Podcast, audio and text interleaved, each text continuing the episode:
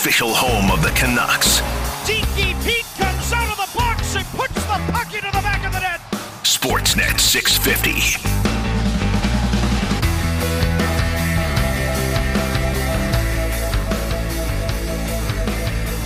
Welcome back, Bik and the Boss. Bik Nizzar, Craig MacEwen, home of the Canucks, Sportsnet 650.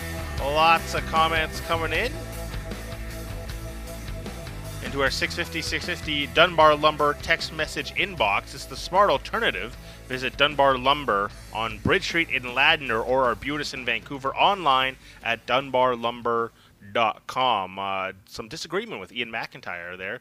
Defense first rather than dedicating time and transactions to the uh, forwards. And, and, I guess it's really interesting, C-Mac, in you know how you piece the puzzle together and the sequence of, of events kind of matters in this scenario. And and yeah, you can bargain bin shop later on in the off season, but you, you, kind of want a bit of an idea of what your team looks like right now, and just based on numbers alone, of, of what bodies there are available, there's a lot more forwards available than there are D-men right now for the Vancouver Canucks. And you think of the what the, the free agent market and the trade market looks like, it's much more robust defensively than it is uh, for forwards. So to me, I think the priority is pick at the defense before you you lose what might be available uh, on the offensive side.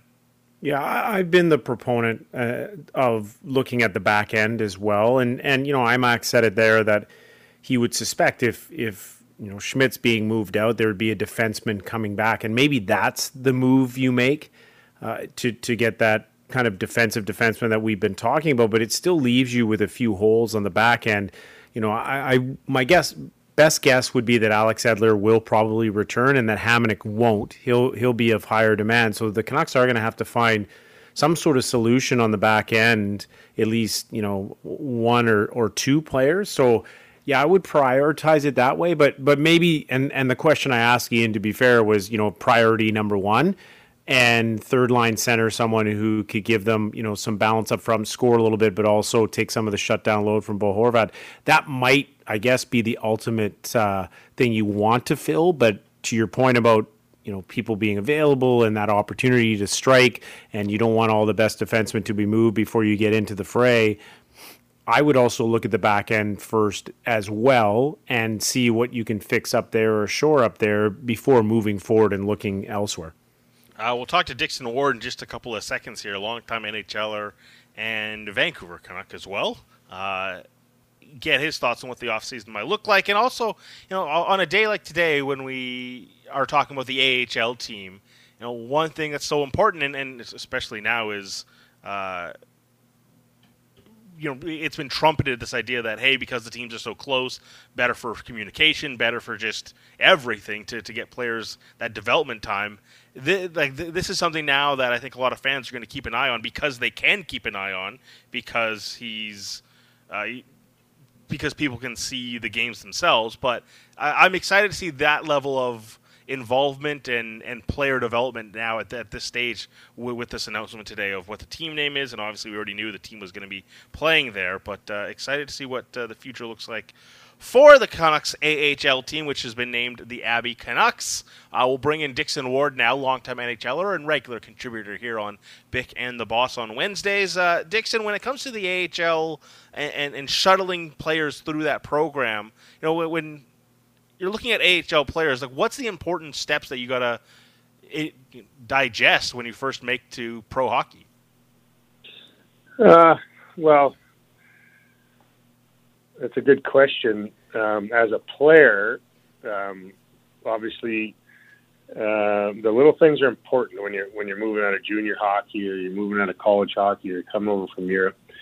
So it's important to have a, a home base. It's important to have a, a, a good facility um, but but more importantly, it's good to know that you're within close contact of, of the organization you really want to play for. And so I think it's a really good thing, as we've talked about before. Um, there's going to be a, a, built-in connection there, uh, stronger than they, than they've ever had with their AHL team. So I think it's a very positive thing as long as they get support and they get p- people in the building, which is going to be very important to market it properly uh, to create excitement around it for sure. Dixon, um, you work right now, Okanagan Hockey uh, Group, and and development for kids. And you think about it as they're younger. You know, you want the practice to game ratio to be a certain way, and and they get better with all the the stuff that you work off off the ice as well as on the ice. But at the American League.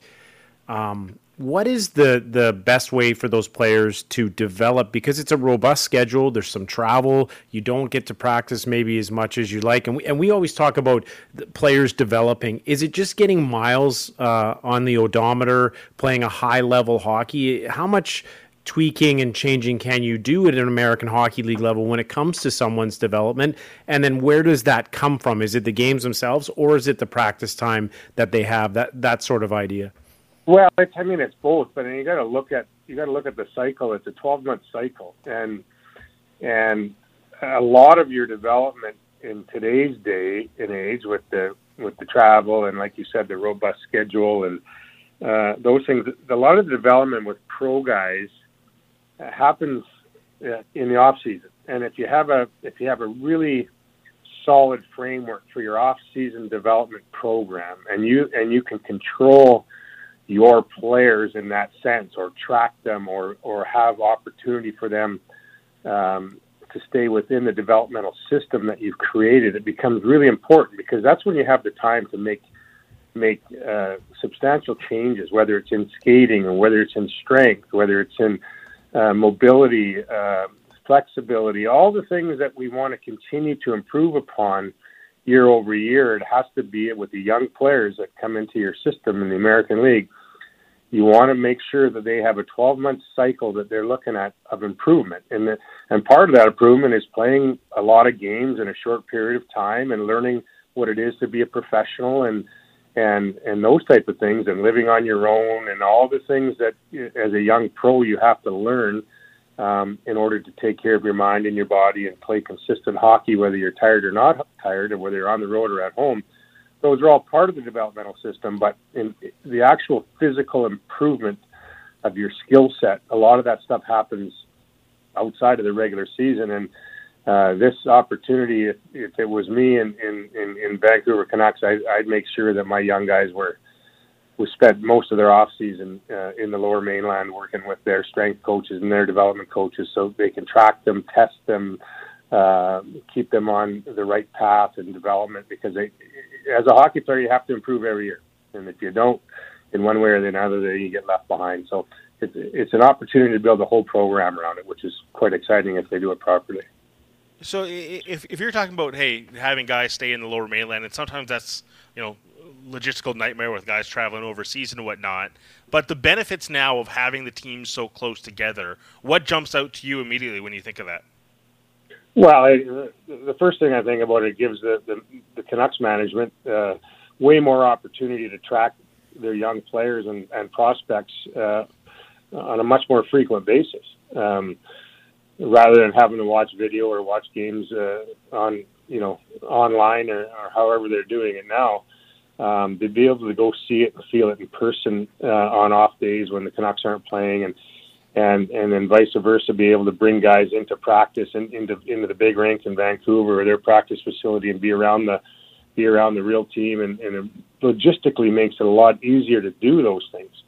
And so you create more of a connection, which um, in any organization, it doesn't matter what sport or what business, you have a connection with your subsidiaries, you're going to have a stronger overall program. And I think you've seen it uh, around the league that happen more over the last ten years, and and I think it's it's just natural fit. So I think it's a real positive thing for the Canucks to be able to pull this off. And and like I said, if they can continue to to build that bond with their American League team um, now that it's in Abbotsford, it's going to be a a real good thing for the young prospects to look forward to. Yeah, and in a way, Dix, doesn't it your your help almost doubles in the sense of uh, you might have a goalie roving in structure, but you've got Ian Clark down the road who can head out there. You, you, get a skills guy that's working with the big club, can spend some time in Abbotsford. It in in essence, your staff is a lot bigger and uh, better for that AHL team. And if they're off in Utica, where they wouldn't see those type of people day in day out, uh, month in month out, like they can now, when it's just an hour drive down the road. Well, there's no question, and it allows you to keep your staff close. Um, many times a development coach doesn't live in the city where the big team is. They're they're running around to the to the American League team or the East Coast League affiliates and working with guys here, there, and the other way. This way, you can you can have your staff there. Your your your whole goalie program. It's Ian and and and I'm sure they'll have a secondary guy that'll be working in Abbotsford a lot, and you got your skills development guys, and and they're all there together, and so they can share information, they can give feedback to one another. Uh, Jim can uh, access those guys anytime to ask questions and get reports on players and how guys are doing. Way easier uh, to do that in person, and way more effective. Um, and so that's that's the setup that that I think is the most efficient and the most beneficial um, if you're building a, a hockey team because you're an NHL hockey team. You have 50 guys under contract, not just 23 that are sitting in the Vancouver Canucks locker room, but you have you have room for 50 contracts and guys that are assets in your program. And, you, and you're and nowadays you have to develop from within to be successful, and uh, you have to build a really strong developmental system. There's no question about it. Dixon Ward joining us. Uh, so you mentioned a, a, a bit ago about the 12 month cycle about you know how these guys you know stay in shape and stay competitive. And we're getting into off season programs. Elias Pettersson uh, posting videos today of him shooting. What was your off season process? And and now that you are part of like a development uh, program w- how much have you noticed it changes from when you were playing to what you plot out now for players? Well obviously the, the techniques and the science uh, and the and the training programs that, that we did were comprehensively different uh, then than they are now. But when I played, I stayed in Vancouver after my first year and, and worked with Peter Twist, who was our strength and conditioning coach at the time. And it was a very beneficial thing for me. And I did that uh, for the most part of my career. I stayed in the city in which I was playing. Um, in order to stay connected with with our coaches uh, on the strength and conditioning side and the trainers for any sort of rehab that needed to happen, um, and the access to facilities um, isn't always easy. You know, we have a lot of guys that come back to Kelowna in the summertime and they train here, and and and and we've always provided them with ice every summer here in Kelowna. But it's not as easy as you may think because ice is, is not easy to find. So if you're if you're at, uh, in your home city, you got access to the to the facilities. You got access to go on the ice when you need to and when you want to, and work on certain details of the game that, that's a lot more beneficial and a lot more efficient, a lot easier for players uh, to get themselves into a routine. So, um, especially young guys. I mean, the older pros that you know they they've been through the process. They understand what they need to do in the off season. They don't need as much guidance uh, because they have the experience. But the young guys need guidance. They need experience and they need support. And having the ability to do that 12 months a year is important. Now, Dixon, we're we're into the the business part of hockey, and the Stanley Cup's been awarded, and now we're looking at an expansion draft and roster freezes, and every team in the in the league is trying to find that deal, and and knowing what went with Vegas and how they exploited things and, and came out with an excellent hockey team that continues to push for a cup, even though they, they've just started recently. Do you get the sense that you know teams around the league this time around will be a little more cautious and and maybe just hey we're going to lose a guy let's just lose that guy. Let's not give away too many prospects or better players because right now the Canucks are trying to weaponize things or look for those those bargain deals. And so far it, has been very slow. Did you get a sense maybe that this could be different this time around when it comes to this expansion draft for Seattle? There's no, there's no question about it. I mean uh, again, experience uh, teaches you a million lessons, and every team that went through the experience of the expansion draft with, with Vegas has learned something from it, uh, good, bad, and ugly. Um, and now that they know what the what the because that was the first year, first expansion year that that those rules were in place. They were comprehensively different uh, when Nashville and Atlanta and, and Ottawa and Tampa and the latest round of expansion teams came in. The, the rules are comprehensively different than they were when Vegas uh, came in. So uh, everybody didn't really know what to expect, and George McPhee and his crew in, in Vegas did an excellent job of of building out that roster. Now everyone's going to be a little bit more experienced on on how to work their own rosters to make sure that they um, don't get uh, fleeced, so to speak. And so Ronnie Francis and his crew in Seattle is going to have a tougher time, but I think uh, my gut feeling is they're not going to try to replicate what Vegas did. They're going to build their own group, and they're going to build a young group, and they're going to build a development system uh, in a more traditional sort of build every year format uh, in order to build a strong uh, long term competitive franchise there. I'm trying to think uh, in your career, you would have went through what four expansion drafts: Predators, Atlanta, uh, Columbus, and Minnesota. Uh, yeah. What were those? You know, weeks leading up to it. Uh, were you nervous? Thought you might get selected or something like that? What like what was your mindset heading into and yeah, I mean, one year, draft. one year was one year. I thought when I played in Buffalo, in the Nashville one, um, I uh, was left exposed, and I, I was sort of pissed off with the whole deal because I had a really good year, but I, I didn't know the inner workings of what was happening, and so myself and Bobby Boughner were exposed, and uh, and I thought for sure I was going to Nashville. Um, and as it turned out, Bobby Boughner went, and I think they had a they already had an understanding that that was what, what was going to happen. So they didn't. Uh, as I learned later, I, I wasn't really at risk to going, but uh, that that was the one time where I thought for sure I was out, out of there and I was headed to Nashville, and uh, as it turned out, it, uh, didn't work that way. Yeah, and and I guess as a as a National Hockey League and you're an established franchise, you know, Vegas aside, most expansions don't necessarily work out all that well to start. So you, you would be kind of pissed, wouldn't you, in the sense of, hey, why you guys expose me and let me go? So it, it's probably hard for some of these guys who are going to be left off these lists when, when they see them finally come out. Yeah, there's there's no question. There will be there will be those guys that are like um, taking it personally. Um, but in the same token, if their agents uh, are well versed on on salary cap and and contract terms and all the other details that make it way more difficult than it used to to formulate a roster. Um, they can probably alleviate a lot of that stress, knowing full well that teams are going to expose good players, knowing full well that they will not get chosen based on a whole number of factors. So, you know, there will be a couple surprises that'll come off the board that teams would expect not to lose, but they will end up losing them, or there will be a deal done at the last minute um, but I think everybody's uh, pretty in tune with the way the business works now, and it is what it is. And you can't protect a whole lot of players right now. Um, so there's a lot of good players exposed, but there's a lot of money exposed too. And uh, Vegas can or uh, Seattle can only uh, spend eighty-one and a half million like everybody else. Uh, what were the conversations like uh, around the expansion protection list with you and uh, the GM? Would have been Darcy Regier, right? There's no conversation. None. Back in the day, there was zero. There was zero communication uh, about anything uh, in those days, and uh, it was it, it was what it was, and, and nobody called you and said, "Hey, this is the situation," and nobody was patting you on the back saying, "Don't worry about it." They were just saying, "This is the business," and let the chips fall as they may, so to speak. And so things have changed a lot more now, and there is a lot more connection with the management and the players, and making sure that everybody's uh, being upfront about the process, and, and I think that um, that's a good thing as far as the player's concerned.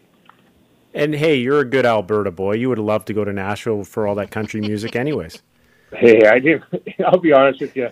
I didn't care where I was playing. I was happy just to be playing in the league, and uh, of course, I would have shown up anywhere that would take me. And um, uh, it's interesting to see uh, and many guys don't know how many close calls they, they had over the course of their career. They could have went there, they could have went there, they could have went there, until you get uh, uh, out of the game and older, and you talk to guys, and they say, "Yeah, yeah, we tried to trade for you in 1997, but they couldn't get enough for you," or blah blah blah.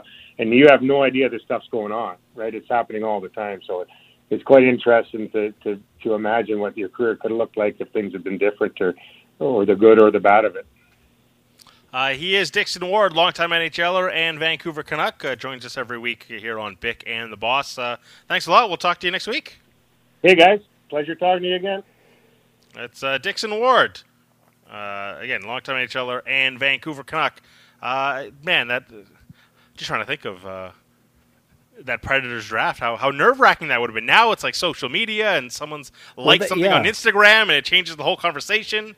Uh, although that Ryan Suter story yesterday was rather uh, fascinating of him trying to uh, talk to Zach Parise, getting a call from Bill Guerin, and just hanging up on him after finding out he's got bought out. yeah, well, it's it was interesting to hear Dixon, you know, say that. I remember he told us his story about being drafted. Mm-hmm. Didn't even know he'd been drafted, you know, but that there was the communication wasn't there. You had, you know, no idea. Um, you know, you find out about it after, and, and then all of a sudden you're exposed, and you're you're kind of angry, and and then you you you realize that maybe there's other things at play, and and this is, you know, not all that long ago, but you're you're right. it, it is really to hear these stories and and how the players react and and what's been done I would guess it's pretty unsettling for a lot of people right now, not knowing where their future might be and where their families are going to end up. Even though, as Dixon just said, you, would probably go play anywhere because it's a National Hockey League, but it, it's a tough time for everyone. Bik Nizzar, Craig MacEwen, We'll be back in a bit here. Uh, continue the conversation with the Vancouver Canucks. I see some texts coming in about the uh, the Abbotsford Canucks and those jerseys. Uh, we'll get into that and uh, a couple other things. What what what the Canucks might be targeting, and are there some names that might become available on the free agent market that uh, could uh, tickle your fancy? We'll, we'll, talk. We'll talk about it all on the way here on Bik and the Boss and NHL draft coverage on Sportsnet 650 is brought to you by Connect Hearing. Take control of your hearing health and book your free hearing test at connecthearing.ca today. Back in a flash here on the home of the Canucks, Sportsnet 650. You're listening to Bik and the Boss on Sportsnet 650. Welcome back to Bik and the Boss. Bik Nizzar, Craig MacEwen, home of the Canucks, Sportsnet 650. Uh, while we were talking to uh, Dixon Ward, a signing in the NHL, Teddy Blueger signs a two-year, $2.2 million deal. Uh, a guy I, I, thought maybe could have been one of those players that you can poach uh, in the expansion draft. You know Pittsburgh's got some decisions to make, but they make this signing uh, before he goes to the uh, the expansion draft. So I, would imagine this means he's going to get protected. And uh, you know, I, I, thought an interesting like fourth, third line guy that. Based on the metrics, CMAC, uh, and, and I know how much you love the metrics, uh, really, me, really, me and Pierre McGuire. yeah, yes. like a really strong defensive player. And to be fair, like when you watch Penguins games, it does bear out as well uh, of how on the right side of the puck he is. And you know, I, I thought an interesting name that maybe uh, could be poached, but uh, he's he's getting his money, and I, am curious if this is the first sign of maybe some other transactions like this now. As, as each minute we get closer to the deadline. Well, yeah, and and our teams as much as we thought they'd be desperate, as much as we thought they want to wheel and deal, as much as we thought they would be willing to give up on guys, our team's now, okay, the business of hockey started. We're going to try and lock some of these guys down and keep them. Yeah, uh, 650, 650. Keep coming in with your thoughts as well. We did talk to Ian McIntyre uh, a little while ago as well. You can listen to the full interview online at uh, sportsnet.ca slash 650. Just go to the Bik and the Boss page and also on the podcast. Um, you know, you mentioned something interesting about you know as we get ready for this uh, expansion draft and also the real NHL draft, uh, the the entry draft, I should say, not the real draft, uh, entry draft. Uh, you know, one of the things the Canucks have to do is start understanding that you know money has to get off of the books and are there creative ways to going about it and here's what Ian had to say maybe there's an asset that they can use uh, to, to facilitate some money coming off the books you can only be so aggressive when you have so little salary cap space and so few assets to spend. And this team's not in a position, you know, where it can it can, you know, sustain a bunch of trades where you're giving up future assets. We may see the Canucks top pick, the ninth overall pick, that may be in play. And, and certainly I think it's being discussed more than what typically uh, Jim Benning would be entertaining uh, for as offers to give up his pick, because we know how much he loves drafting, and we know that they've generally been successful with their drafting and development. But when you have so few assets to move, that's one that you can be aggressive with. But again, you better be awfully careful and, and cautious when you're talking about putting in play assets like that. So they do need to improve the team. That much I think we all can agree upon.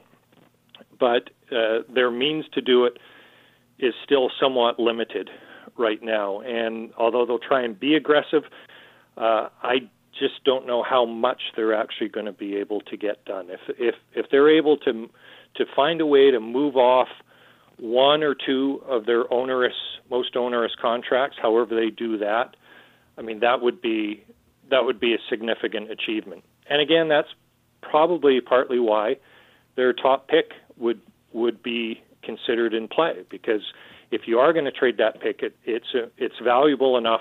You can probably package one of those bad contracts with it, but uh, we'll we'll see. There's just not a lot of wriggle room for for the Canucks right now. So that's interesting, and I, I think that kind of falls into the dangerous category. And yeah. I, I understand though, like, hey, demand is what it is to to try to get some of the money off.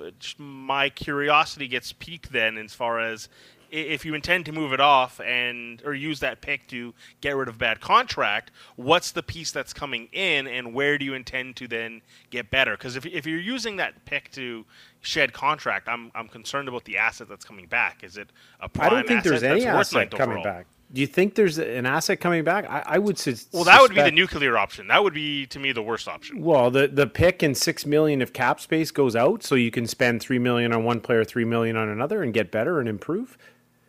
Yeah, see, like that that makes me completely squeamish because then I'm worried about like where is the actual improvement coming in? You've played your one your best hands. Yeah. And but hey, you got to give up something to get something, do you not? Uh, like, like you know, right, right. But see, like you're not guaranteed what you're getting. Like, are, are you spending that money in the free agent market? You don't know if you're going to be able to acquire the, the guy you want in, in free agency. But could you not then work trades because you know you have some more cap space to, to do something else? But what's left? You, you, have burned your best asset. Like like that's the issue. It's it's, but you get you, Nate Schmidt goes out and, and you, you you maybe bring a little bit more salary back than what Nate Schmidt is to get that, that stud defenseman that you that you covet. That's worrying to me. That's absolutely worrying to me because it means it, it's it's paying Peter to pay Paul, right? Okay, Nate Schmidt goes out it's to robbing get, Peter to pay Paul. Robbing whatever. Peter to pay Paul, not whatever. paying Peter. If you'd be paying it's, Peter twice, you'd be really over the cap. You're, it, you're robbing it's, Peter. It's this it's this awkward sequence of events. Then okay, Nate Schmidt gets traded to supplement someone that comes into the top six or your number three center. Great. Who's playing Nate Schmidt's minutes? Who's playing Travis Hamonic's minutes? Who's playing the other top four minutes? It, that's suddenly a lot of money spent in free agency or, or whatever avenue you want to do. It, it is your best asset, and you know when I look at you know contracts that fit that mold of just trying to get out of deals. Um, you know, Patrick Marleau is the one that I look at. Uh, that you know, is the famous one. That's you know first round pick going out.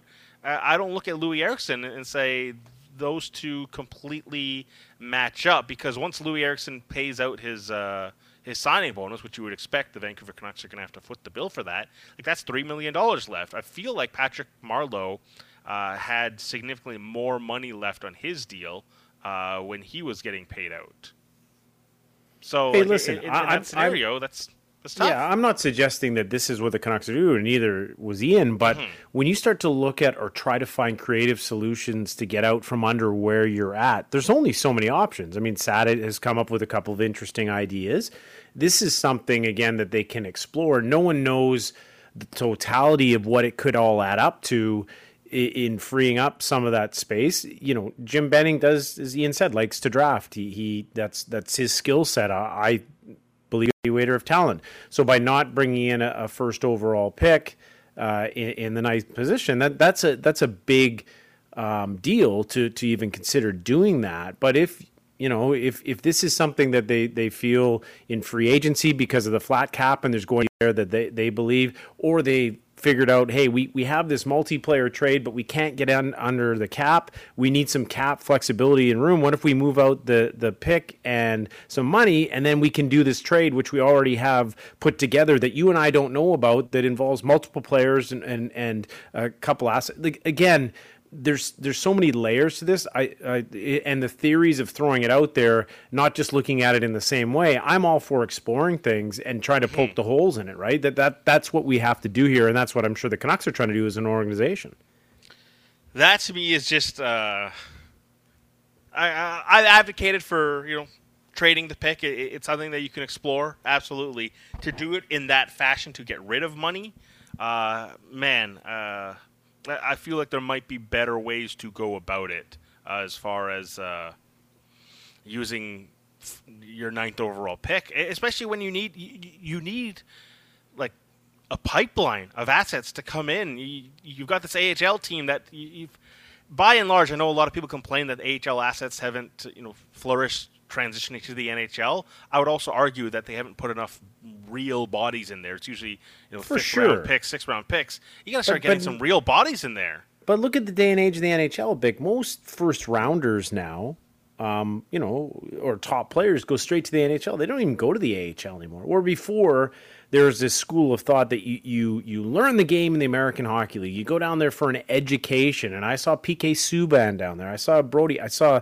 you know, Kyle Turris. I saw all these young stud players when the Abbotsford Heat were around originally, that they, they all played in the American League and, and they they got their feet under them and they learned the pro game and what Dixon Ward was talking about, you know, your time management, your your your fitness and, and all that sort of stuff. It doesn't happen that way anymore. So to expect that a third, fourth, fifth, sixth rounder is is going to blossom into one of your next top six or top four defensemen is is maybe in this day and age because the way the players pipeline comes in is is a little unrealistic. But that's why you know we had that conversation with Dixon about the the facility and and having coaches going back and forth mm-hmm. and the ability to keep tabs on them maybe they will be able to develop now more of these diamonds in the rough as opposed to having your franchise on the other side of the of North America and not being able to go in and see it day in day out or or at least a few times a month I can't uh, make any more declarative statements because I've already cracked one egg on my head this year. But if if they use a first round pick, if they use ninth overall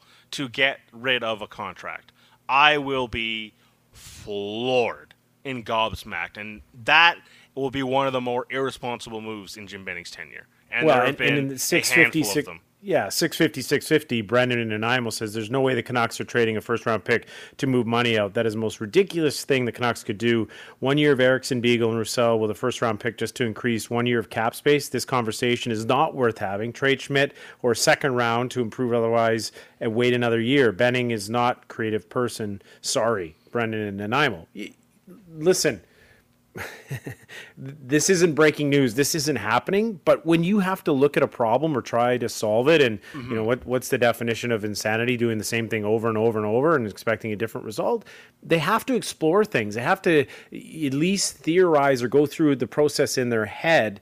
And again, what we might see is one chess move with a, a pick going out and, and some money. But what we don't see are the other two, three moves that that could the domino could fall another way that they're confident they can get done. Only they know what they can and can't do. We can only speculate on it. So in this exercise of, of going through the process. I'm all for exploring it, but I'm also, you know, smart enough to know that if, if it doesn't make sense, don't do it. Bik Nizzar and Craig MacEwen here. Uh, keep your thoughts coming in. 650, 650. Yeah, some people are trying to attach it with Nate Schmidt now.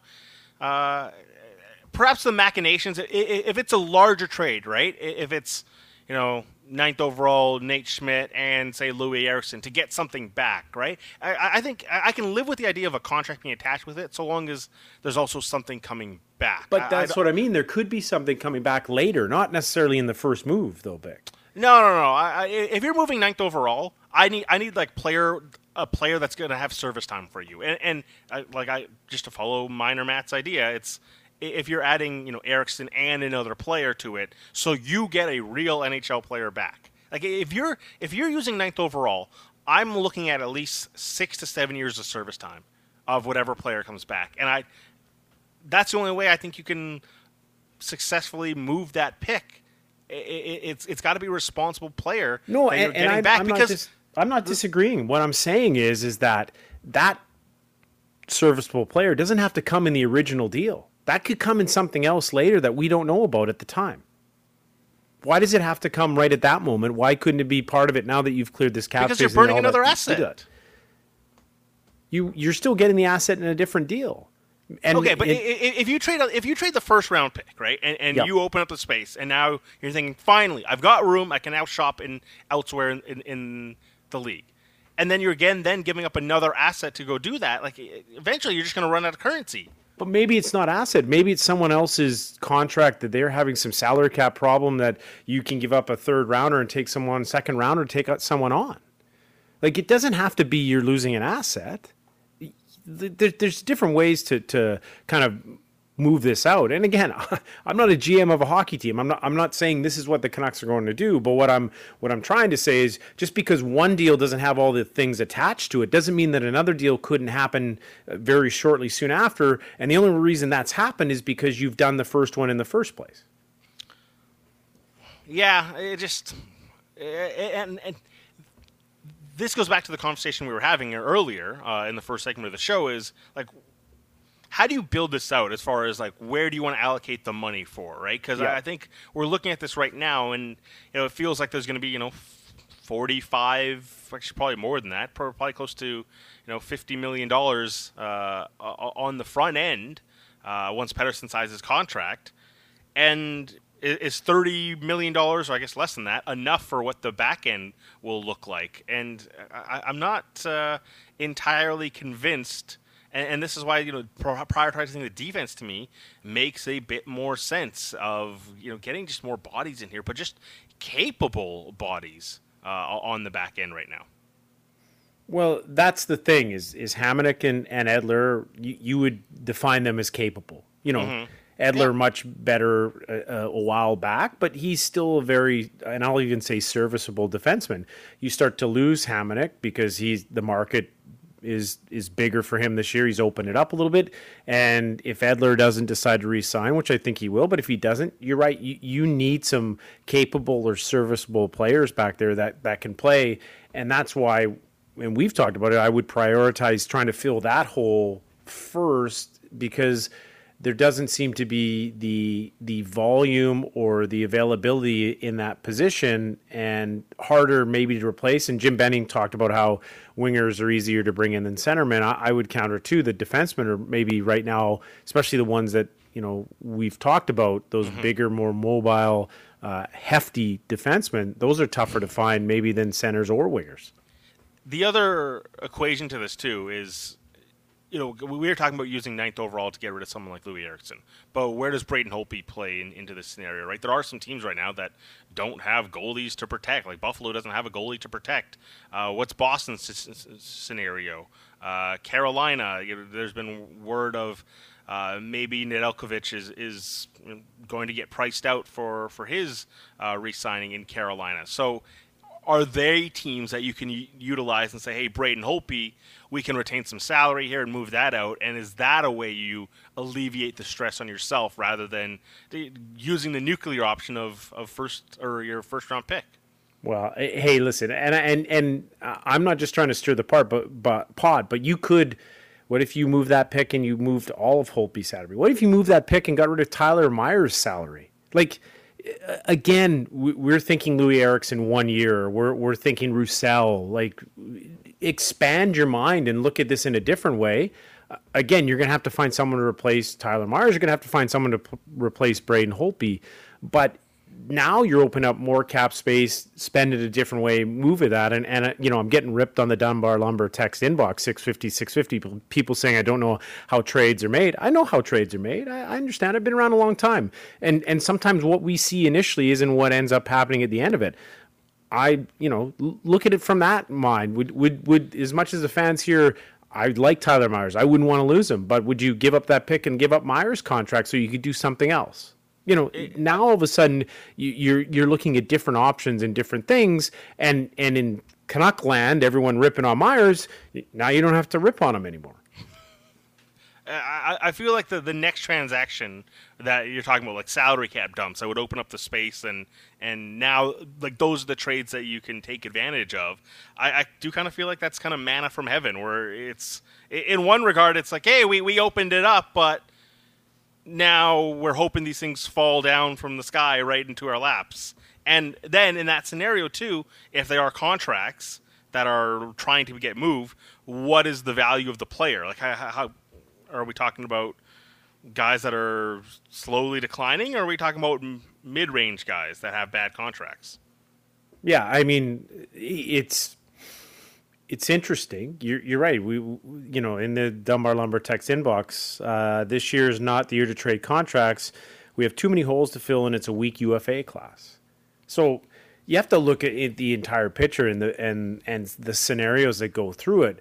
But you know, as much as we all think we know what the Canucks are doing or who they're targeting or what they're looking at, or much as we all want to know that, we we don't know what deals or what they're looking at and how they're trying to, to figure things out. And they wouldn't be doing their job if they wouldn't at least explore the options or, or hey, have you ever thought of doing it this way? Listen, we, we, we thought, hey, have you ever thought about putting Bik with the boss? We tried it. You know, it, it's it's worked out somewhat okay, but eventually you're going to get a better partner, buddy, and, and don't worry about it. But right now, that's what we're doing. That's this, that's kind of the thing. This one's from Derek in Maple Ridge. Uh, boys, this is why Jim Benning needs to get fired. Can't believe he's allowed to run the business the way he's running it with horrible contracts that you, you have to wait to expire because nobody wants the players, and now they're talking about gift wrapping them in the ninth overall pick. It's absurd. In any other business, he would lose his job. Ridiculous. That is from Derek in Maple Ridge. Hey, now, just to listen, be fair, let's, just to let's be fair, be yes, we are just, not we, saying they're doing this. Yes. We're just we, Iain MacIntyre uh, put out a, an idea, much like Sat put out an idea, much like Elliotte Friedman sometimes floats a thought, or or what if we tried it this way? Yeah, we're not suggesting that this is what Jim Benning is doing or going to do, but this was Iain saying, hey, the ninth could be in play. And Bik, to your point, it could be in play for a, a, a, prospect in, in the age range of 23 to 24 that, you know, fits right in. That could very well be the scenario. But IMAC also said, hey, what if you move that out and you also alleviated some cap problems? Which, to your point, if you threw Schmidt in there, maybe you, maybe you accomplish everything at once. So let's not let's not be saying this is exactly what they're doing. We're just having the discussion and saying, hey, what if? What if they tried this? What if they did this? Uh, 650, 650, this question comes in. Uh, if they buried uh, Roussel, Beagle, and Eriksson, uh, how much would they save against the cap? So those guys' uh, cap hits combined are uh, $12 million. Some quick maths there. Uh, 6 plus 3 plus 3. And I believe if they buried them, it would be just under uh, or sorry, just over three million dollars cap savings. I think three point two five, something like that.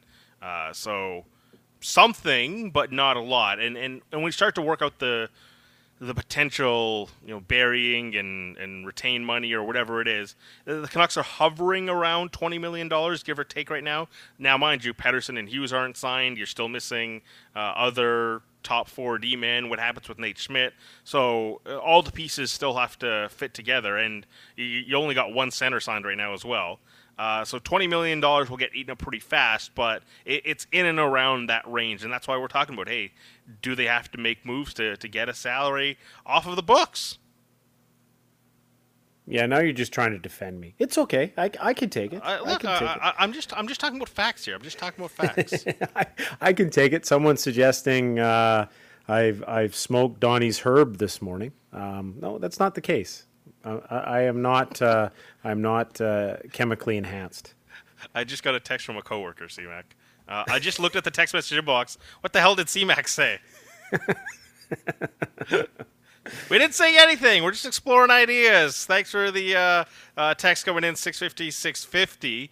Uh, a lot more coming up on the way. I feel well, like hey, hey, you got to read this one. Come on, Marcus and Gibson. Bik is the Hughes of 650. Let's find him a great long term partner. I'm going to end on that one. I, I, think I have more heft than Quinn. You know, you know Quinn's you know meant to be one of the smaller guys. I, I I've got too much heft uh, right now although off-season programming, maybe uh, you know I, I, come back new and new and improved for September.